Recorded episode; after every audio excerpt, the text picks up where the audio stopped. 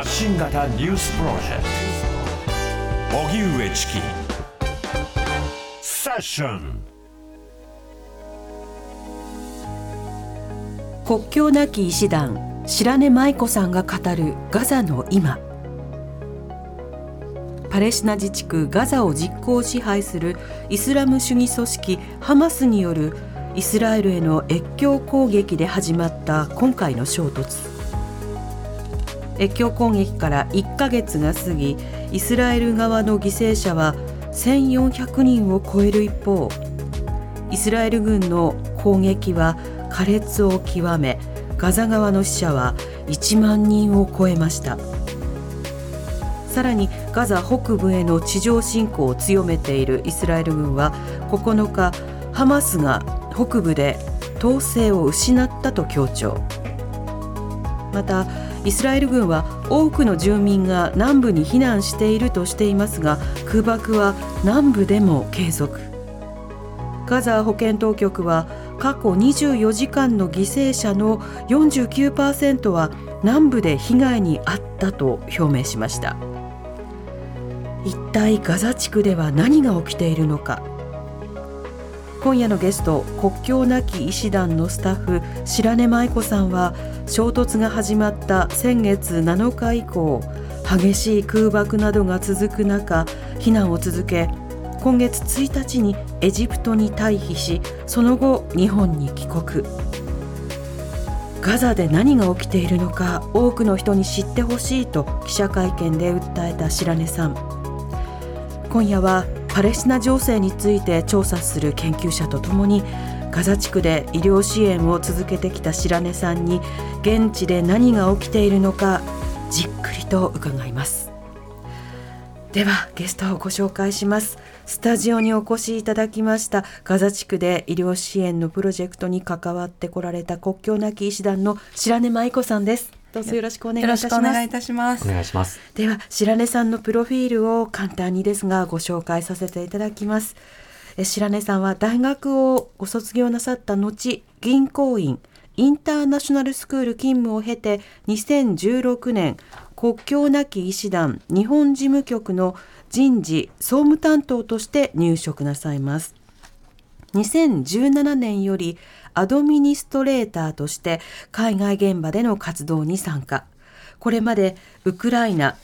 パレスチナ・ガザ地区、アフガニスタンのプロジェクトに参加なさっています。はい。あの非常にこう短期間であのすごい距離を移動されたと思うんですけれども、はい、今は少しは休められてるんでしょうか？そうですね、えっと、少し帰国してからは休んで家族との時間を過ごしたりあとはこういったメディアの皆さんにお話しする機会をいただいてお話ししたりという形なので、うん、はい、体調はもう大丈夫です、はい、はい、メディアのこの取材や反応などについては今はどうお感じになってますか？そうですね。今帰国して、まあ、たくさんのメディアが取り上げてくれているのを見るとあまだ、えっと、ガザに皆さん関心持ってくれていて少しほっとしているなっていう部分とやはりまだまだ日本にとっては遠い国で起こっている遠いことっていうのを感じてる人が多いのかなっていうのも感じてます。うん。日本でもガザのことなかなか知れない状況があるしガザでも日本の状況を知れない状況があるというそういった情報のギャップを埋めることも必要なんでしょうか？そうですね。やはりそういった情報のギャップっていうのはすごい大きいと思うのでやはりそういったギャップを埋めるために私が何を経験してきて何を見てきたかっていうのを皆さんにお伝えできたらなというふうに考えてます。うん。ちなみにまあリスナーの方もね、うん、今一緒にこの白根さんの話を聞くわけですけれども、白根さんも普段はあの TBS ラジオのポッドキャストも聞いてくださっているようですね。はい、そうですね。もう昔から TBS ラジオの大ファンで、はい、はい、もう生活は踊るとか、はい、大場座さんとかもジェンスーさんがもう私の心の支えで。ガザ地区で活動している時も、えー、ポッドキャストを通じて TBS ラジオを聞いて、うん、まあ、厳しい日常の中でもそういったもう日本の変わらない日常を聞いて、心を休めたりしたりしてました。よくぞここまでお越しくださいました。ありがとうございます。ちゃんとね、森さんの代わりに我々でありがとうございます。お帰りなさいということと、これからじっくり話を聞かせていただきます。ありがとうございます。そしてもう一方、えー、パレスチナ情勢に詳しい東京大学大学院特任准教授の鈴木博之さんです。どうぞよろしくお願いいたします。よろしくお願いいたします。はい、お願いします。えー、鈴木さんにはね、あの夜になってから何度もね、はい、セッションにお越しいただいてますけれども、著書に放棄インティファーダ占領下のパレスチナ1967から1993などがあります。はい、はい鈴木さんにはいつもあのこのイスラエル情勢などについて丁寧に解説いただいてますけれども、はい、今日はぜひ鈴木さんからも白根さんにいろいろ尋ねたいこともあるかと思いますので、あのどんどんいろんな質問もともに交わしていければと思います。よろしくお願いします。よろしくお願いします。とてもあのガザの話というのを聞くのは、私自身にとってもとても勉強になりますし、何よりもそこに生きている人たちの姿が浮かぶという機会ですので、私は今日はリスナーの一人、あの代表者として参加をさせていただきます。はい、よろしくお願いします。よろしくお願いいたします。では火曜日にも伺ったんですが白根さん改めていつからガザではどういった支援をされてたんでしょうか？はい、えっと、今回は今年の5月から、えっと、国境なき医師団が、えっと、支援する医療のプロジェクトで人事担当者として現地で活動していました、はい、まあ、主には現地のスタッフの雇用ですね。採用やあとは人材育成あとはそういったですね日々の管理というのを、えっと、給与支払いなどの、えっと、事務の管理をしておりました。うん。現地では例えばどういった人材が必要になるんでしょうか？はい、えっと、私たち医療団体なので医師看護師であある、えっと、医療スタッフはもちろんなんですが、えっと、現地の病院を運営するためには、えっと、ロジスティシャンと呼ばれるですね、えっと、建物の整備を整えたり、うん、あとは、えっと、患者さんを、えっと、運搬するための、えっと、自動車の整備をしたり、はいはい、あとはその患者さんを、えっと、運ぶですねドライバーであったりあとは治安を守るための、えっと、ウォッチマンと言われるセキュリティの人材というのもあるのでそういったですね非医療の人材もたくさん私たちと一緒に働いていました。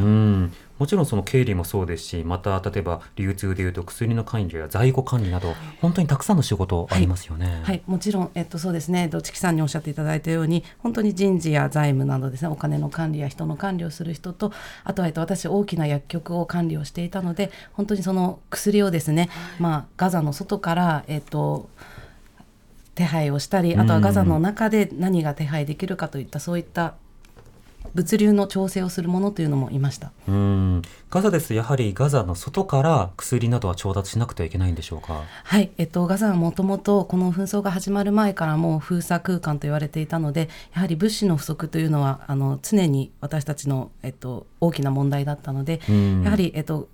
ガザの外から、えっと、薬を調達しなければならないということはたくさんありました。うん。逆にガザ内部で調達できるものというのはあったんですか？はい、えっと、皆さん多分想像されると封鎖期間封鎖された空間で何もないって想像されると思うんですが、えっと、意外に、えっと、ガザの人たちは日常があって、まあ、スーパーに行けばたくさんのものがあって、うん、野菜等も買えますしあとは、えーとまあ、少しながらもエジプト側から毎回あの物資が入ってきていたので、はい、基本的な薬というのは薬局に行けば買えたりするといったですね、まあ、皆さんが想像するよりかは、えっと、もうちょっと私たちと近い日常がガザにもありました。うんなるほどそうした日常なども含めて紛争前はでは医療ニーズではどういったような必要性というのが市民の方にはあったんでしょうか？はい、えっと私たち国境なき医師団はえっと主に外傷やけどの治療をしていました。うん、えっと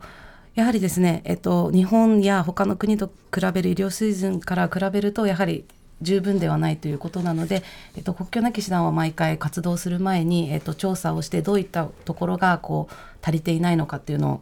えっと、アセスメントをするのでその中で、えっと、今回私が携わっているプロジェクトでは外傷やけどのプロジェクトをしていました。うん。これどうして外傷ややけどがターゲットになっていたんでしょうか、はい。えっと、以前2018年19年には、えっと、イスラエルからの、えっと、攻撃があって多くの、えっと、市民がですねあのえっと、銃弾による外傷というのが多くありました。なので2018年19年私もガザ地区で活動していたんですがそのイスラエルの攻撃からによる外傷の治療を、えっと、2019年から20年にかけてやっていました。ただそういった患者さんが徐々に減ってきて、えー、でえっと、今回私が行った時には主にやけどの治療が多くてですね、うん、やはり、えっと、ガスの使い方ですとかそういったものが日本のようにあのガスの整備がきちんとしているわけでないのわけではないのでそういったやけどの患者さんがとても多い地区だったのでそのやけどの治療というのが今回私たちが多く見てきた患者さんでしたね。ちなみにその病気や疾病などではどういったようなあの治療が必要だったりしたんですか？そうですね。私医療スタッフではないので詳しいところはわからないんですがやはり、えっと、慢性疾患ですね。やはりそういったものが多いというのは聞いていました。となるとやっぱり中長期的に治療が継続が必要なそうですね。方はいそうですね。やはりそその一度の治療で済むものではなくてやはり本当に中長期長年に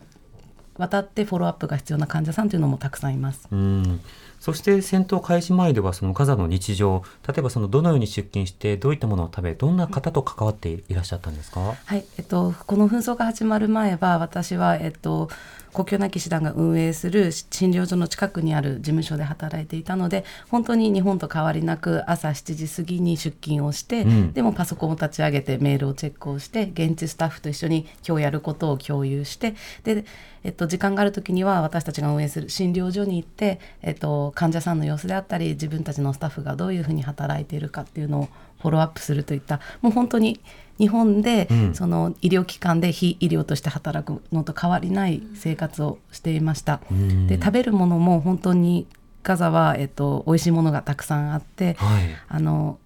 中東の本当に伝統料理を私たちのスタッフが作ってくれたりあとファラフェルって呼ばれる本当にあの豆を潰してあげたものそういったものをスナックに食べたりといったふうにもう本当にたわいのない日常がありましたね。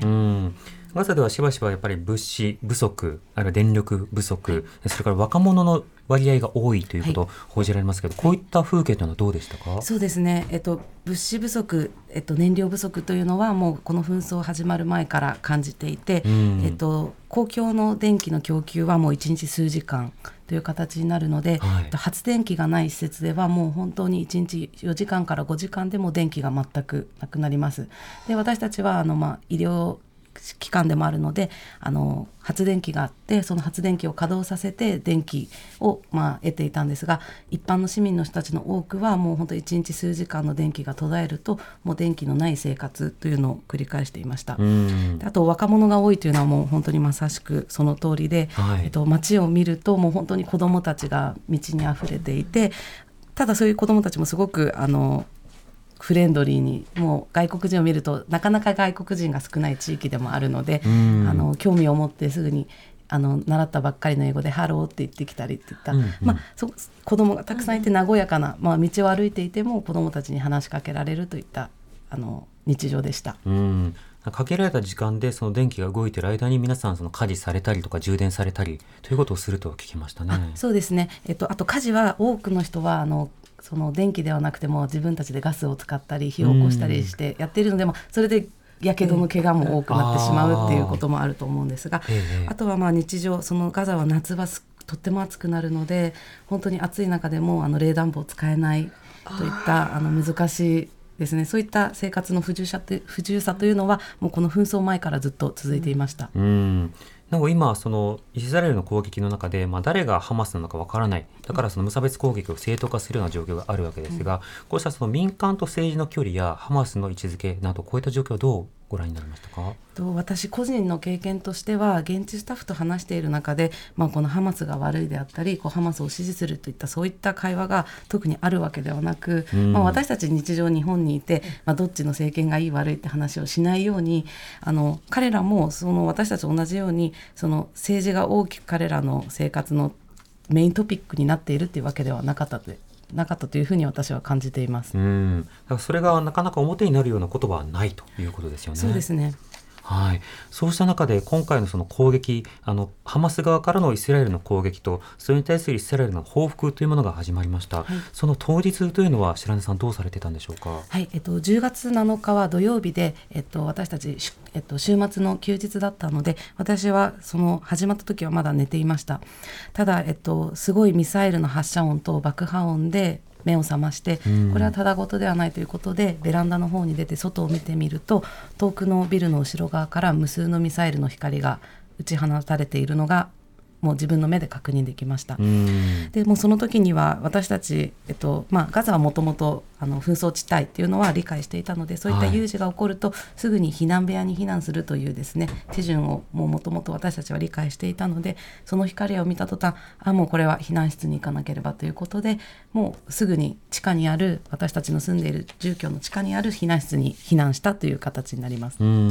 避難後その一定収まるまでは避難されると思うんですが、はい、あのどれぐらいの時間どう過ごされていたんですか？はい。大体体感的に23時間はもう地下室から一歩も動かずにみんなで待っていたというあの記記憶しています。うん、というのもそのミサイルを目視した後すぐに地下室に行くともうその後無数の爆破音というのをもう聞くことがあったのでもうそういった状況下でこう上に行って確認することはとても危険というのはもともと国境なき師団で働いていて分かっていたので、うんまあ、チームのリーダーの指示のもとにもう地下室でもう23時間はずっと止まったままになっていました。うん、情報収集もその間はどうされてたんでしょうか？はい、その間はまだインターネットが使えていたのでインターネットで、まあ、あのニュースを見たりあとはその私たちのリーダーが、えっと、エルサレムにいたのでそのエルサレムからの指示であったりこう情報を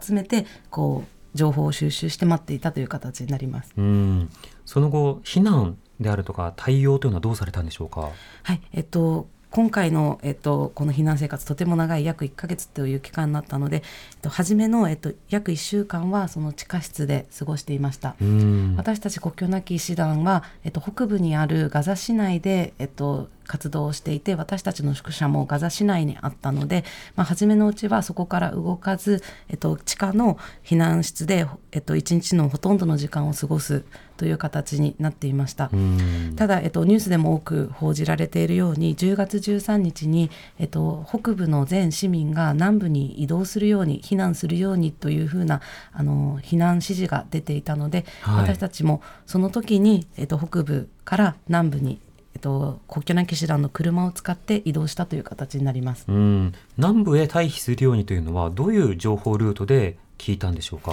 と私たちは、えっと、チームのリーダーが常にそのエルサレムにあるコーディネーションと言われるですね、まあ、そう情報収集をしているところがあったのでそこから、えっとまあ、こういう指示が出ているから、えっと、移動するようにという指示を得ました。うんまあ、でもその後、えっとニュースであったりで、えっと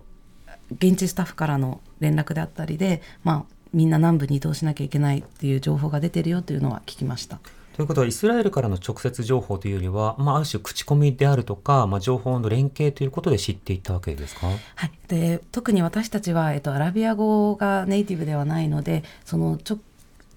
直接の情報というのがなかなかアクセスが難しかったので、うんまあ、私たちは国境なき医師団からの情報で北部から南部に避難するというですねあの情報を得ました。うん、地下に1週間ほどいらっしゃった間当然食事お風呂トイレなど困難したこともあるかと思いますがいかがでしょうか？はいえっと、地下の生活では、まあ、まだその当時は、えっと、私たち、えっと、発電機を自分たちの敷地内に持っていたので、うん電気というのはその不自由なくありました。で食料は、えっと、もともと、えっと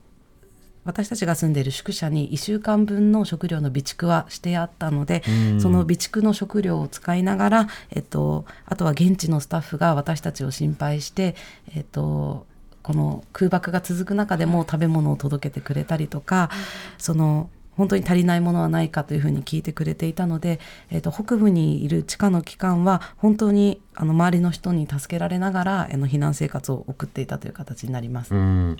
うん白根さんはそのガザの中にいてその外部の情報などもなかなか入りにくい状況だったと思いますのであの鈴木さんとともにあの補足もお願いしたいと思うんですが鈴木さんあの最初1週間ほど経ちましてその北部から南部に避難するようにということの呼びかけが始まりました、はい。この呼びかけが行われた時のイスラエルの思惑やガザの状況についてはどういった情報が入っていたんでしょうか？あの当時ですけれどもあのビラを配ったということでしたよね。飛行機からビラを配りかつ SNS などで、えーアラビア語も交えながら、えー北部の住民に対して南部に避難をしてくれと、まあ、通告が一方的に通告があったとはい。いうことなんですけれども、あの北部といいますとガザ地区の中心地であるガザ市というものがあります。そこには100万人近くの方がいたわけですので、その人々が南部に逃れていくあの非現実的ではないかということで、えー非常に非難を、えーされたあそういったことがありましたね。うんまた例えばそのさまざまな道が打撃を受けている中で避難も困難ではないかあるいはその入院されている方なども含めて移動が困難な方にはどうするのか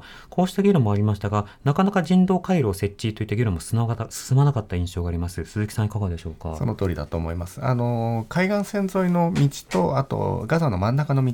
その2つがあの避難経路として示されたわけですけれども、うんその通りを通っている車両から爆発が見えるといったような映像もガザ地区から、えー届いていたという状態になります。避難経路が安全なものとして確立をされていなかった。さらに避難した先でそうした人々を受け入れるための施設もなかったわけですよね。うん。あの国連のシェルターなど、えーシェシェルターとして使われるような国連の施設はすでに人がいっぱいであった。そこにさらに人々があのもう野宿覚悟で、えっと、家族連れがこうマットレスなどを掲げながら避難していくそういった姿が、えっと、報道で見られていましたよね。うんそうした中で白根さんその避難勧告が出たとして、まあ、それもそれを間接的に手に入れたとしてどのようなルートで避難するのかどこに避難すればいいのかこうした情報はどうされてたんでしょうか？はい、これも、えっと、私たちの、えっと、国境なき医師団のチームの方でそういった情報を精査をして私たちに適切に届けてくれるというような体制が整っていたいたので、うん、えっと、現地の、えっと、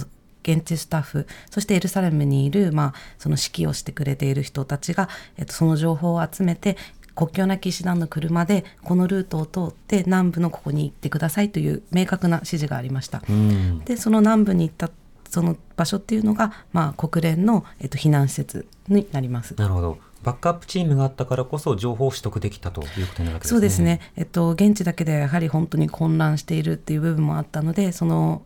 ガザの外からバックアップしてくれるチームというのもたくさんいました。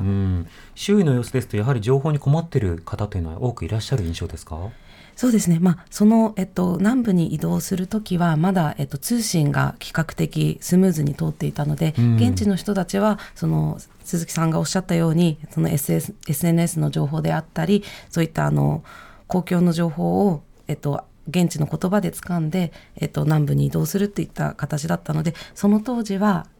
えっと、今、えっと、私がもう避難する10月末に比べれば情報の収集というのは、えっと、簡単だったのかなというふうに思います。うん。だんだん中盤そして下旬になっていくにつれて例えば避難車列などが攻撃されたルートが壊されたなどの情報も入ってきますがその最初の段階においてはそうした情報というのはどうだったのか？入ってきていたんでしょうか？どどこの道路がどういうふうに空爆されているかっていう情報は私たちのもとには入ってきていなかったです。なので実際私たちが、えっと北部から南部に移動する時に移動する一つのルートが、えー、と空爆によって爆破されていてその道が使えないということで回り道をしたといったこともあったので、今はもっとそういった状況が、えー、と深刻になっているんだなというふうに思っています。ちなみに南部に避難するといった時にどれぐらいの時間があのどういった移動手段でかかったんですか？はい、えっと私たちは13日の早朝に国境なき師団の車を使って移動したんですが、はい、だいたい45分から50分ぐらい1時間弱で南部の私たちが移動して移動する避難先に着いたというふうに記憶しています。うん道路の混雑状況や損傷状況などは当時はどうだったんでしょうか？はい、えっと13日とっても浅いそうえっともう日が明けた直後ぐらいの早朝だったので道路は本当に静かで他の車両というのはほとんどありませんでした。というのもまあこの紛争が始まって多くの人が避難をしたりあとはやっぱり燃料の不足というのもあったので、はい、えっと紛争前はガザはたくさんの車が多く通っていてでクラクションも鳴るようなすごくあの活発な街だったんですが、えっと、13日に移動する時に私たちは7日に紛争があってから初めて外に出たんですが、まあ、その時見た風景というのは私の今まで知っているガザとは全く違うものでとっても静かでただこう周りを見ると空爆によって破壊されている建物やあとはこう避難したくても交通手段がなく多くの荷物を持って子どもたちを引き連れて道をさまよう人たちをこうポツポツ見かけるといった情景でした。当時もすでにガソリン不足というのは始まっていたんですか？そうですね。もともとガザというのは、まあ、そういったあの燃料の不足というのは蔓延していたのででこういった紛争が始まるとガザってもう頻繁にこういった小さな衝突や紛争はあったので、うん、みんなそういったものがあると物資の供給が止まるっていうのは分かっていたのであのその頃からもうあのガソリンをセーブしなければしなければいけないという声はナショ現地スタッフから聞いていました。うん。そして南部に避難された先ではどういった生活を送っていたんですか？はい、えっと、南部にあの避難してからも何度かあの治安の理由上移動することになったんですが、うん、一番初めに着いたところは、まあ、国連の避難施設で他のパレスチナの人々もそこの、えっと、施設に来るという形でした。着いた当初はそんなに多くの人はいなかったので私たち建物の中にいたんですが、うん、本当に毎時間毎時間もう何千という人たちがそこに到着をして、えー、えっと、寝る場所もないくらいに、まあ、どんどん人が溢れてで徐々に建物の中には入れない人々が、まあ、外の芝生であったり路上にですね自分たちのマットレスや、まあ、毛布を引いて生活するといった形になりました。で2日目になった時には、えっと、3万5千人以上の人たちがそこにいて、えっと、どれくらいの広さかはまあ分からなかったんですが、えっと、トイレの数が1 2 3個しかない中に3万5千人が押し寄せる、はい、というと、まあ、皆さん、まあ、どういう状況かっていうのがこう。想像しやすいかなと思うんですが、はい、まあ、そういった生活環境の中、まあ、毎時間毎時間そういった中でも人が増え続けて、えっと、私たちが、えっと、退避する時にはもう5万人以上の人たちがそこに避難をしているといった状況ですね。23週間の間にもうそこのスポットだけでもそれだけの方がもう詰めかけているという、そうですね。あの本当にガザは本当に封鎖されて狭い地域、まあ、種子島と同じくらいの大きさに220万人が住んでいる。でそこから半分以上の地域から一つの場所に人がいっぺんに移動するってなるとやはりもうそういった状況が状況下になってしまうというのはもう必然的で。で私が見てきたその避難所というのはもう本当に人間としての最低限の生活も全くできずトイレの水ももちろん流すことはできないですし人々がこう雨が降っても雨をしのぐための屋根や、えっと、本当にその木の下というのも全く余裕がないほど人で溢れているという状況になっています。なるほどそれとマットレスとかそれから毛布とか持ってる方ももう外でいるしかないので濡れたままということになってしまうわけですか？はいそうですね。で私たちも2日後にそこから移動して、まあ、その後野宿生活が始まるんですが、まあ、本当に屋根っていうのはほとんどないのでもう雨が降ったら私たちはもうあの毛布にくるまるか車の中にみんなでこう季節になってギュッとなってこう狭い中でこう雨を止むのを待つ。といった形でただ私たちは車があるのでその雨をしのげますが、まあ、多くのその避難民国内避難民の人たちはもうそういったものもないのでただ濡れて、まあ、子どもたちもすごくたくさんいるのでそういった子どもたちも雨の中ただただ待つことしかできないといった状況です。気温はどれぐらいなんですか？そうですね。ガザの気温は、はい、えっと、日中はまだ暖か暖かくて30度ぐらいあるんですが暑いですね。そうですね。それもとっても暑いので屋根がないってことは影もないんですよ。なので日中はもうとっても暑くて熱中症リスクもありますね。はいでも水がないんですよ飲むための。といった難しさもあってただ夜になるとやはり冷え込むので15度ぐらいになる。でそこに雨が降るともう本当にとっても寒いので,、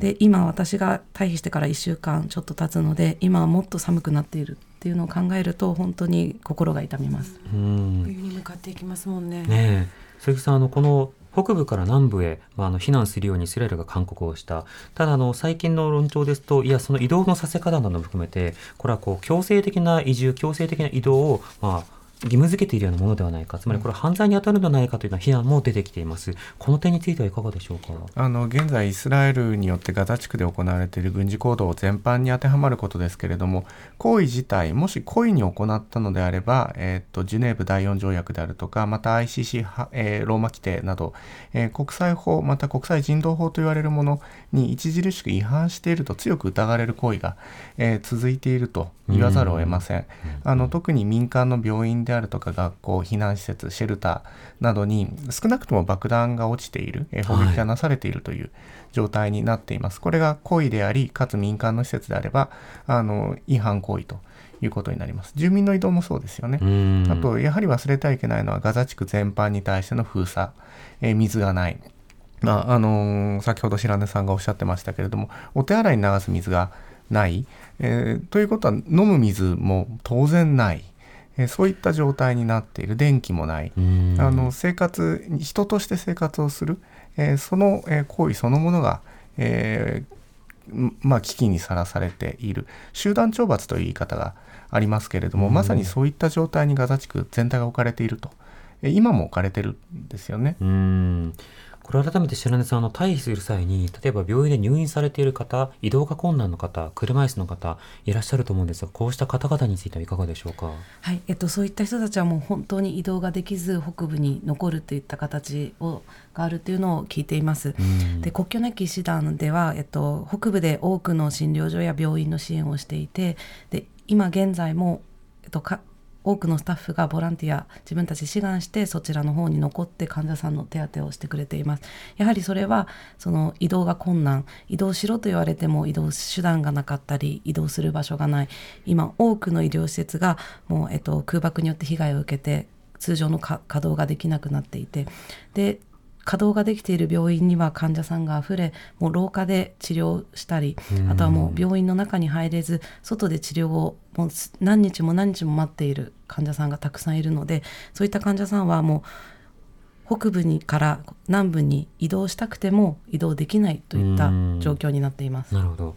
あのイスラエルが病院をこう空爆をする際にいやハマスが拠点に使ってるんだというふうに説明するようなことがあります。これについてはどうお感じになりますか？と私個人ではそういった病院の施設にハマスの施設があるというのは一切聞いたことがなかったので、まあ、その点についてはまだわからないんですが、まあ、どういった理由であれ医療機関ですね医療施設にそういった攻撃をするのは、まあ、国際人道法で禁じられているのでそういったものを、まあ、あの続けられているっていうのは心苦しいですし憤りを覚えます。うん。杉さんあのせっかくの機会ですので白根さんに伺いたいこといかがでしょうか？そうですね。私あの白根さんから伺いたいことってすごくたくさんあってあのちょっと控え室で話をしていたんですけれども私自身は2006年7年頃から徐々に研究を始めていく、まあ、あの徐々に興味を持って中東に行く。その頃にはガザはすでに完全封鎖下に置かれていて私自身はガザに入ったことがないんですよね。で白根さんのようにガザに入られた方から私は話を聞いてガザの人々の生活を思い浮かべたりであるとかまた映像を見て、うん、あのどんな人たちがいるのかなって、まあ、顔を想像していくということをしているんですけれどもガザで白根さんが暮らしていらっしゃってあのこれはガザの状況を表しているのは印象的だったなという、えー、瞬間があったらぜひ教えていただきたいなと思うんですが。そうですね、まあ、一つ、まあ、私ガザに派遣されて2回、まあ、過ごしていて約1年合計で過ごしていて思うことは常にドローンの音が24時間聞こえる。ドローンですか？それはやはり封鎖されているプラス監視下に置かれているという空間で、まあ、これはもう本当に行って生活した人にしかわからないと思うんですがあのガザはドローンが、えっと、本当に上空を本当ひっきりなしに飛んでいて、うん、本当にそのドローンの機械のブーンっていう音がもう本当昼夜問わずずっと聞こえている。っていうのが、まあ、本当にガザがあの封鎖だけではなく監視下に置かれているっていう空間っていうのを感じる、うん、ここは本当にガザにしかないそういった環境でそれってなかなか写真とか映像ではなかなか皆さんに伝わらないと思うんですがガザの人たちはそういったもう本当に機械のブーンという音を24時間聞きながら生活をしています。その重低音のようなブーンというのはもうたくさんあちこちに飛んでるんですか？そうですね。もう本当にいろんな場所に無秩序に本当に上空を飛んでいるので、えー、あの本当にパッと気づくともう音が聞こえてただそのドローン自体を見ることはできないんですよ。どこにいるかはわからないけどもその音だけが聞こえるといった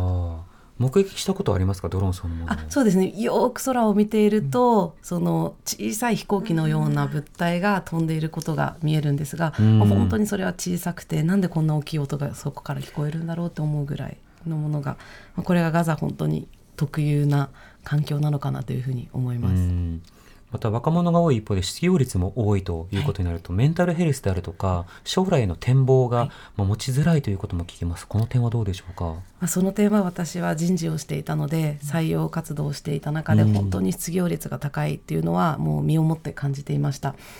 やはり約50%の人が失業者ということなのでその国境なき師団で、えっと、一つポジションを開けるともう何百通何千通というあの履歴書が送られてきます。でその履歴書を見るとみんな大学を卒業して本当にいろいろな資格を取ろうと努力をしていてでもやはり産業がない。で新しい産業も生み出せないということで本当に多くの失業者がいてでやっぱり彼らは本当に将来どうやっていけばいいんだろう。でガザは封鎖されているので海外に行って自分の活動あの経験を生かすとかそういったことも本当に難しくなっているのでやはりメンタルヘルスですね。本当にそういったケアというのも大きく必要となっているというふうに思います。うん。いわゆるリモートワークのようなものをガザの外側と行うということは難しいんでしょうか？そうですね。やはりその電気の供給もその数時間という形になるので一般の人たちが24時間インターネットアクセスをそのずっと持つっていうのは私は物理的に難しいのかなというふうに思います。でそういったその電気に24時間アクセスできるのはやはりその仕事についていてオフィスがあってそのオフィスがその発電機を用意してくれる。だから自宅にはそういった発電機がないのでその外で働くっていうふうになるとやはりそういった燃料であったりインフラの整備というのがももう少しその改善されないと難しいのかなというふうに思います。なるほど鈴木さん他に聞きたいことなどあればいかがでしょうか？今伺っていくとガザの日常って言いますけれどもそこは本当に非日常の世界なんだなというふうに伺ってあの改めて私は学びましたよね。あのパレスチナという地域を私たちはどうしてもそのパレスチナイスラエルっていうふうに描いてしまうまたはガザというふうに一枚的に描いてしまうわけですけれどもそこに当たり前にある多様性であるとか人々の姿であるとかそういったところが伺えたのはすごく私にとって学びがあったなと感じています。うんでもその退避、実際にその最終的に退避が可能になったのはどういったタイミングだったんですか？はい、えっと退避が可能になったのはえっと11月1日になるんですが、はい、えっと事前にえっとそういった情報があったわけでもなく、もう退避する朝にそのチームのリーダーから今日えっとラファの国境が開くという情報があるからえっと退避をするというふうに聞いてもみんなでえっと本当に素早く荷造りをしてでまた国境なき師団の車に乗って国境に向かったという形になります。なのでその日まではもう本当にいつ退避できるのかいつまでこういった生活が続くのかといったのが全くわからない状況でした。うんその際あのリポートでもお話しいただきましたけれどもやはりその後ろ髪引かれる思いというか、その現地で携わっているスタッフの方や子どもなどいろんな方を置いていくことにもいろんな気持ちがあったようですね。そうですねやはり私たちがこの特に1ヶ月弱のタイ生活を生き延びられたのは現地スタッフの支えがあったからなんですね。うん、やっぱり外国人の私たちが自分たちで情報を得たり物資を自分たちのもとにこう届けてもらうというのはもう到底できることではなかったんですが現地スタッフたちが自分たちの家族を置いて私たちのところに、まあ、来てで自分たちの命の危険をさらしてまでも私たちの食料水を探してくれました。で特に国境を渡る時も、えっと、私たちアラビア語がわからないので彼らが常に横についてで現地の警察にこの人たちは渡らなければいけないどうやってやればいいのかっていうのを説得してくれたりあとはラファの国境はもう多くのパレスチナ人の人たちで、えっと、一刻も一刻でも早く国境を渡りたいということで本当に多くの人であふれ混乱した状況でした。そんな中でその群衆をかき分けて私たちが安全に通れるように自分たちの本当に体を張って私たちを安全に退避できるようにしてくれましたでもその彼らたちは今もガザのこの空爆が続く紛争下にいるんですね。やっぱそういう人たちのことを考えると本当にただ単に退避できた嬉しいというふうに思うことは全くできなくてその彼らのことを思うと本当にこの紛争を即時停戦しなければいけないなというふうに思います。うんよく支援が必要だっていう話の前に、いや、そもそも停戦が必要だ。で、いろんな物資が必要だ。いや、そもそも平和が必要だというふうに、しっかり今必要なものは、本来は根本的に何なのか、そこを共有することが必要だということは言われてます。なお、あの、脱出後、現地のスタッフの方との連絡は取れていますか？はい、えっ、と、現地の通信状況は本当に良いものではないのでスムーズには取れないんですが、まあ、必ず毎朝、えっと、一緒に働いたチームのメンバーには、えっと、メッセージを送っていて帰ってくる人もいれば帰ってこない人もいます。まあ、それはやっぱり私も1ヶ月弱過ごしてきてやっぱ通信が通じる時通じない時っていうのがあるので、まあ、その辺はその私も諦めずにも毎日毎日連絡を取っていて、まあ、数人のあのメンバーからはあの状況は全く変わらず悪化しているけど自分たちは生きているというメッセージが来ます。なのでもう気軽に大丈夫というのを聞ける状況ではないので、も私は生きてる大丈夫っていうメッセージだけを簡単に送っています。うん。なかなかそうした中で返ってくる文章というのもあの長文レポートできるというような状況ではないですしまた、そうしてその避難している中で電気が限られている状況だと、そうしたやり取りにこう、まあ、チャージを使うこと自体もいろいろはばかれることもあると思いますので、なかなかやり取りも困難ですよね。そうですね。やはり今も燃料が全く入ってきていないっていうことはもう本当にそういった充電であったりっていうのもできなくなる。で、そういうのってもう本当日々日々悪化する一方なので、やはりそういうことを考えると簡単に連絡も取れないですし、ただ私が中にいて思ったことは外との通信って心の支えになるんですね。私がいた1ヶ月弱の間1回ガザ地区の通信がもう一切遮断されたことがあってその時にはもちろん家族との連絡も取れないですし、はい、あとは物資の調達のための電話もできなかったり救急車を呼ぶことすらできなくなる。その時にやっぱこう外とのつながり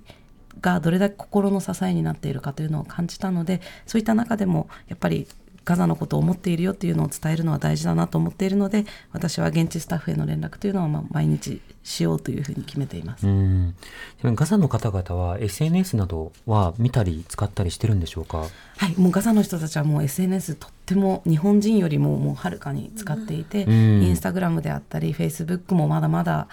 ガザの人たちは使ってますし TikTok でも自分たちが置かれている状況を日々日々アップしてくれているので、うん、その SNS を使って外の交流っていうのは、えっと、ガザの人たちは多く続けています。なるほどその例えば海外の中でパレスチナを支援するというかメッセージを載せるものもあればパレスチナに対するこうヘイトを向けるようなメッセージというのも溢れ返っていますよね。こうしたものも、まあ、良くも悪くも現地に届いていると見た方がいいんでしょうか？そうですね。もう彼らは本当にそういうのに敏感なので、まあ、どういったメッセージでも彼らのもとには届いているというふうに思います。うん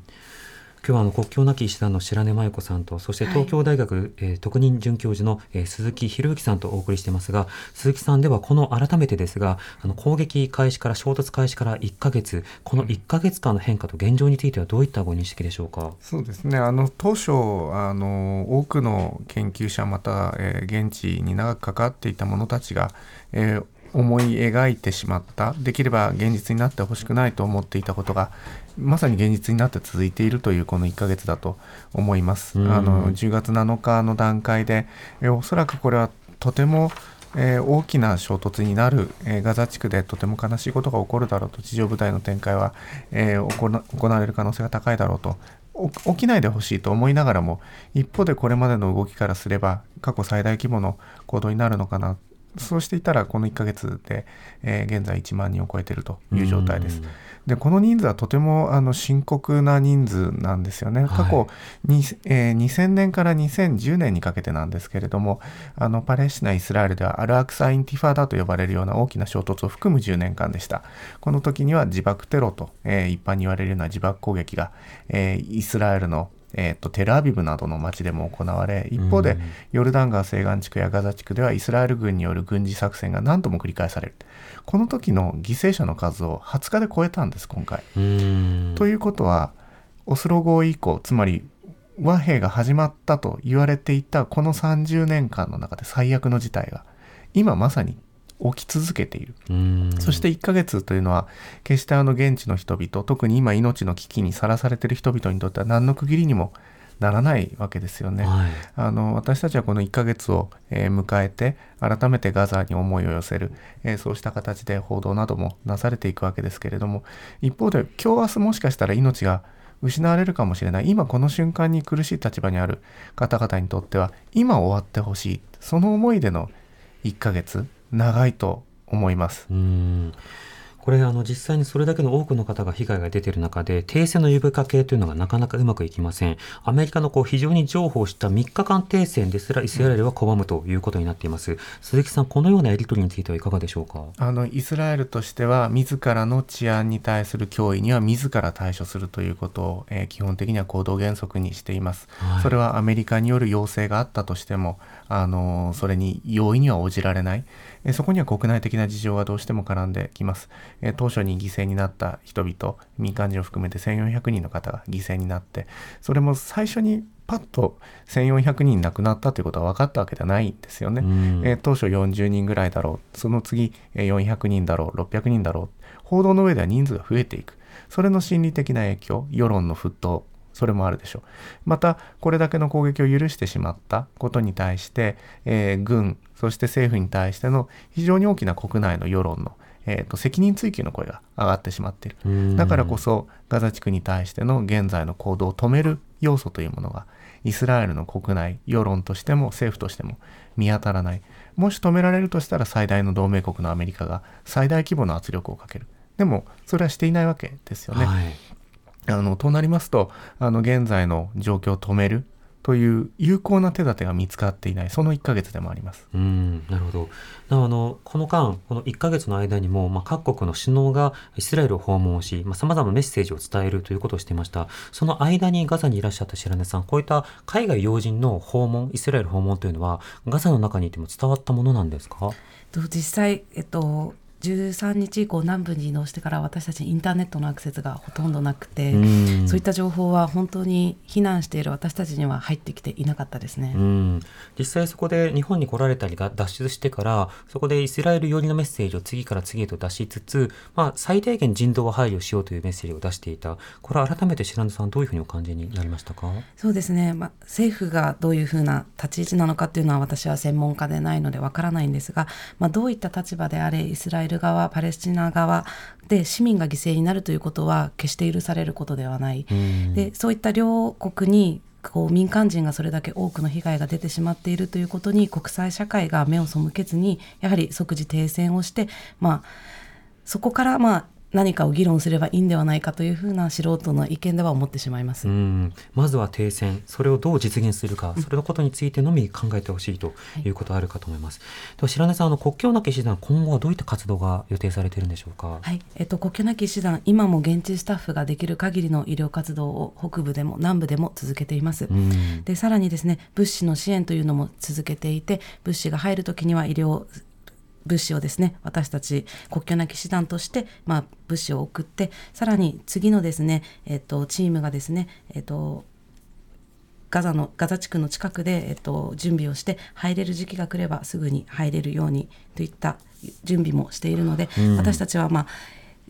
私は一旦ですね退避をしてしまいましたが国境なき師団としては今もガザの中で続けて活動をしていますしこれからも永続的に活動はしていくつもりです。その国境なき師団は活動の資金ほとんどが寄付で成り立っているということですね。そうですね。私たちはえっと独立性をあの重きに置いている団体なので、うん、9割以上の寄付が民間の本当に皆さんの本当に少しの募金を集めて現地に届けていて私たちの活動が成り立っています。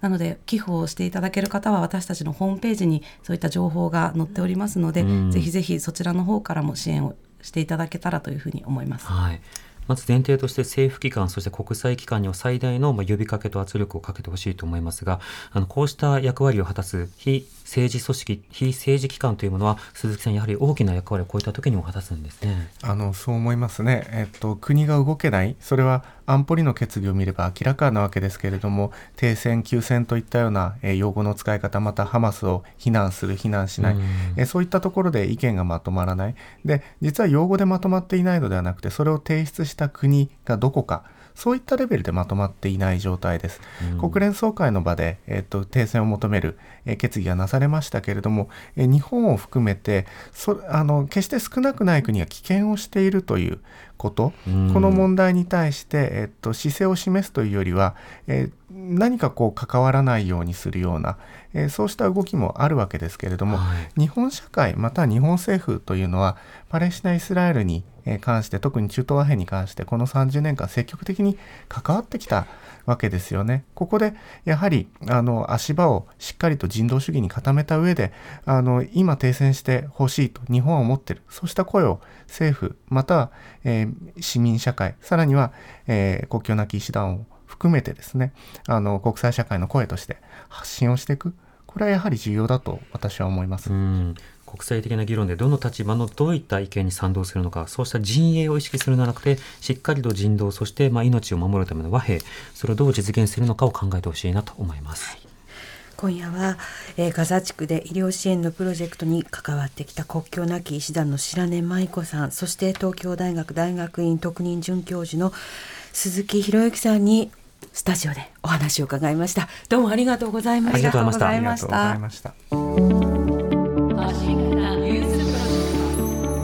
上チキボンジュール三輪明宏ですポッドキャスト番組美輪明宏のバラ色の人生。配信は毎週日曜日と水曜日です。忘れないでね。忘れないでね。でんでん。